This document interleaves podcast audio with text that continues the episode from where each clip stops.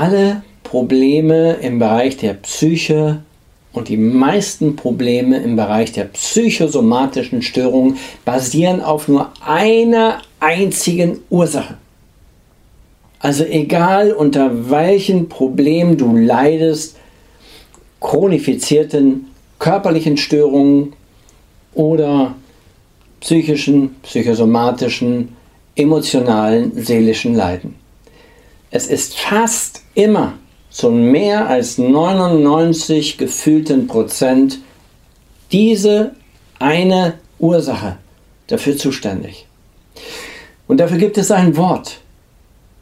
Und dieses Wort werde ich dir gleich näher bringen und dir auch damit vermitteln, warum du leidest, warum du immer noch leidest, obwohl du schon 99 Therapieversuche hinter dir hast.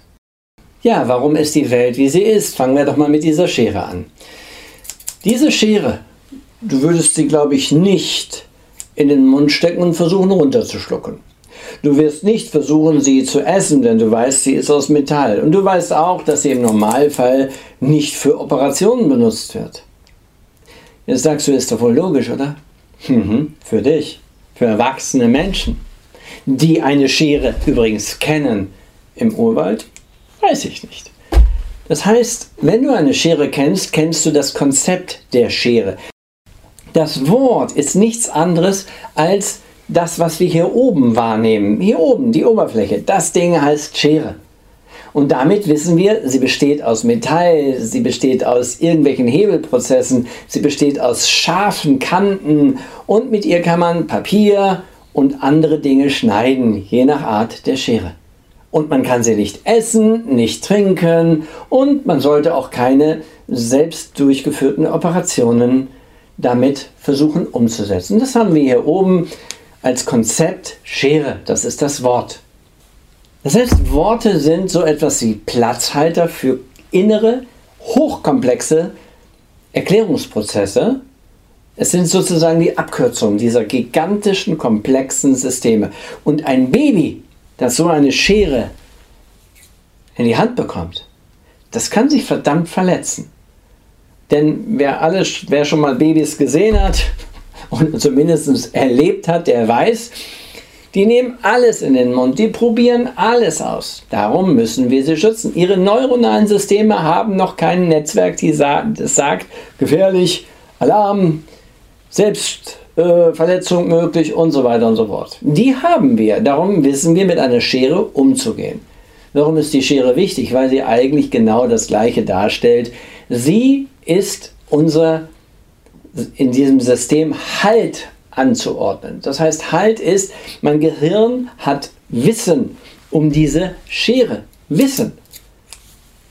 Und Wissen erzeugt Sicherheit. Halt. Sicherheit erzeugt okay, die kann da liegen, die tut mir nichts, die beißt nicht, die greift mir nicht an.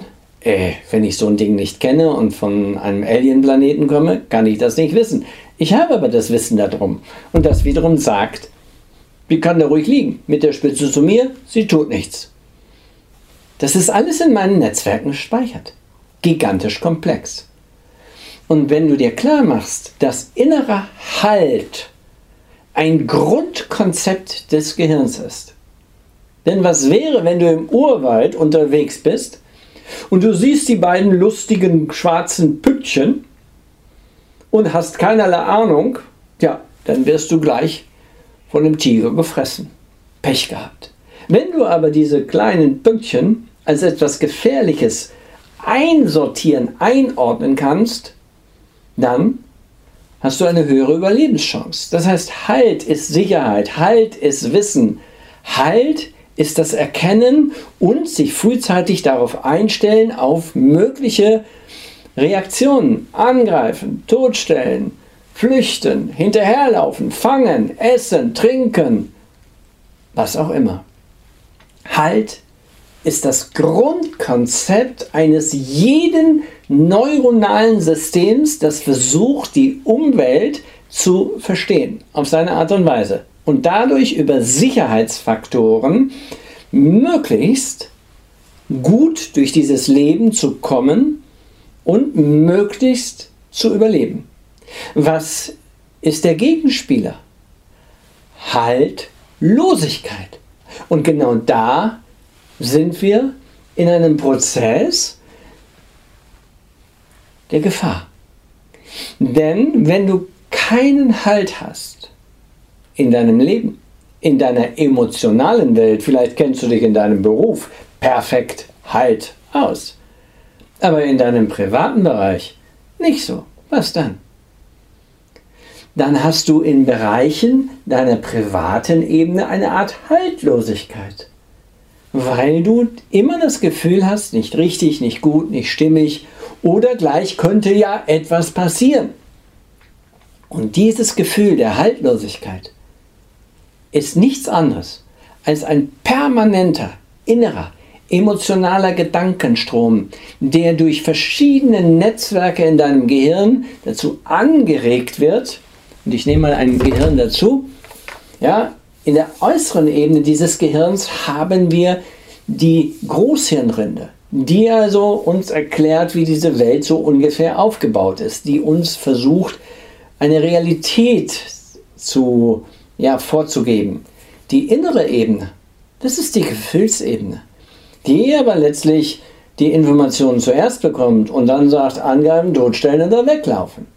Und wenn diese innere Ebene, da auch, gehört auch das limbische System zu, wenn diese innere Ebene Informationen von außen bekommt, die sie nicht zuordnen kann oder die sie immer nur auf Angriff oder Weglaufen zuordnet, dann kriegt das Großhirn, also dein Verhaltenssystem, dein Reaktionssystem, immer das Gefühl, zittern, Angst, weglaufen, Hemmung, nicht reden oder oder. Und die Haltlosigkeit ist das Fehlerhafte, was in dir entstanden ist. Entweder bereits automatisiert und chronifiziert oder noch ganz am Anfang, je nachdem, wie weit du dich befindest. Wenn du etwas ganz Neues kennenlernst, meinetwegen äh, Drachenfliegen, ja, Paragliding, dann ist es normal, eine Haltlosigkeit zu spüren, weil du noch nicht weißt, überlebe ich es oder überlebe ich es nicht.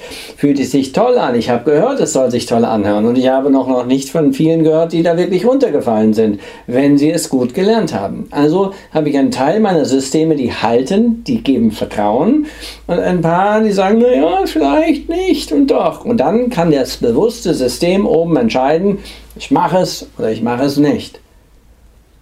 Und ich habe nicht wenig Leute kennengelernt, die permanent versuchen, ihre Angst zu besiegen. Also richtig, richtig viel Schiss vor irgendeiner Geschichte haben. Richtig viel. Aber diese zu besiegen und dann wie ein Adrenalin-Junkie zu spüren, wie sie ihre Angst besiegt haben. Kann man machen. Viel einfacher wäre es aber, nicht die Angst immer erst besiegen zu müssen, sondern tief unten sie aufzulösen. Dann habe ich dort oben mehr Friede, Freude, Eierkuchen.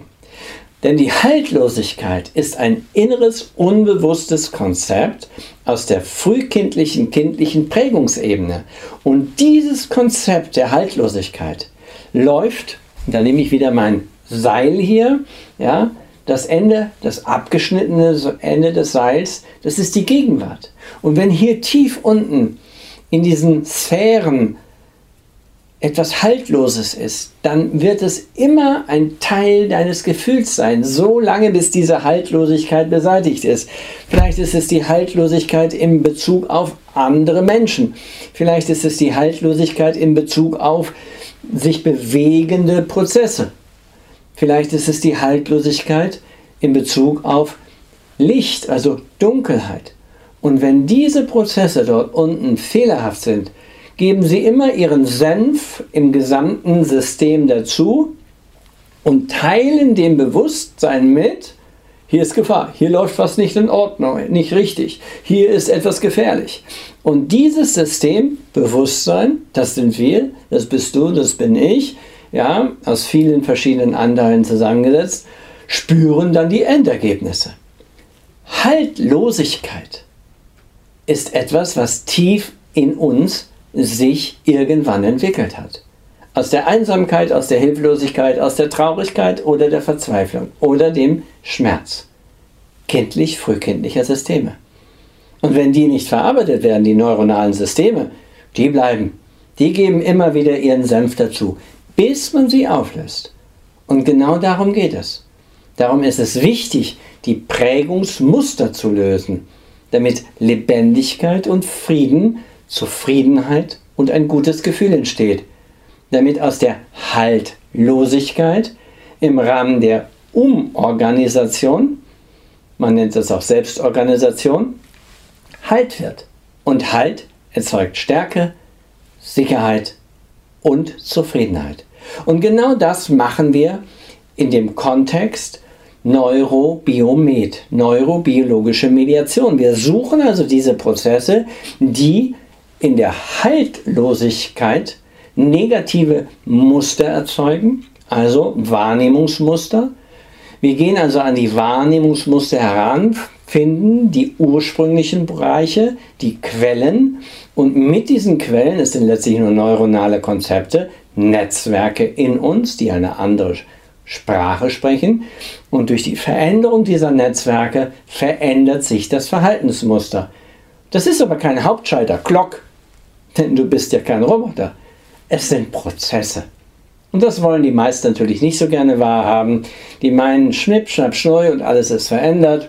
Gut, Glaube ist eine Sache, Realität eine andere Sache. Letztlich bist du ein individuelles Wesen und du hast viele, viele 10.000 Stunden schon gelebt. Und viele, viele 10.000 Stunden hat dein Gehirn, deine Netzwerke haben in dir Prozesse automatisiert. Auch die negativen. Und somit wurden die negativen Prozesse ein Teil deiner Person, deiner Persönlichkeit, ob du es wahrhaben willst oder nicht. Wenn du also etwas verändern willst, musst du tief, und tief meine ich tief ins neuronale System, dem limbischen, dem Gefühlssystem hinein, um dort Dinge zu verändern. Und die kannst du nicht von außen über einfache Worte in ein, zwei, drei Sitzungen verändern, sei sicher. Was tief fehlerhaft verankert ist, braucht eine andere Art von intensiver Arbeit, als wenn etwas hier oben auf der Großhirnrinde sich nur verändern muss. Wenn es Kleinigkeiten sind, also eine kleine Sprechhemmung oder eine kleine phobische Reaktion vor Spinnen oder ähnlichem, das kann sein, dass das hier oben leicht veränderbar ist. Aber alles, was tiefergreifend ist, muss im neuronalen, tieferen System das heißt in einem inneren System des Gehirns verändert werden. Das ist der Weg, der Halt gibt und aus der Haltlosigkeit Sicherheit entwickeln lässt. Und wenn dir die Information gefallen hat, abonniere den Kanal, dann verpasst du keine Folge mehr. Vielen Dank.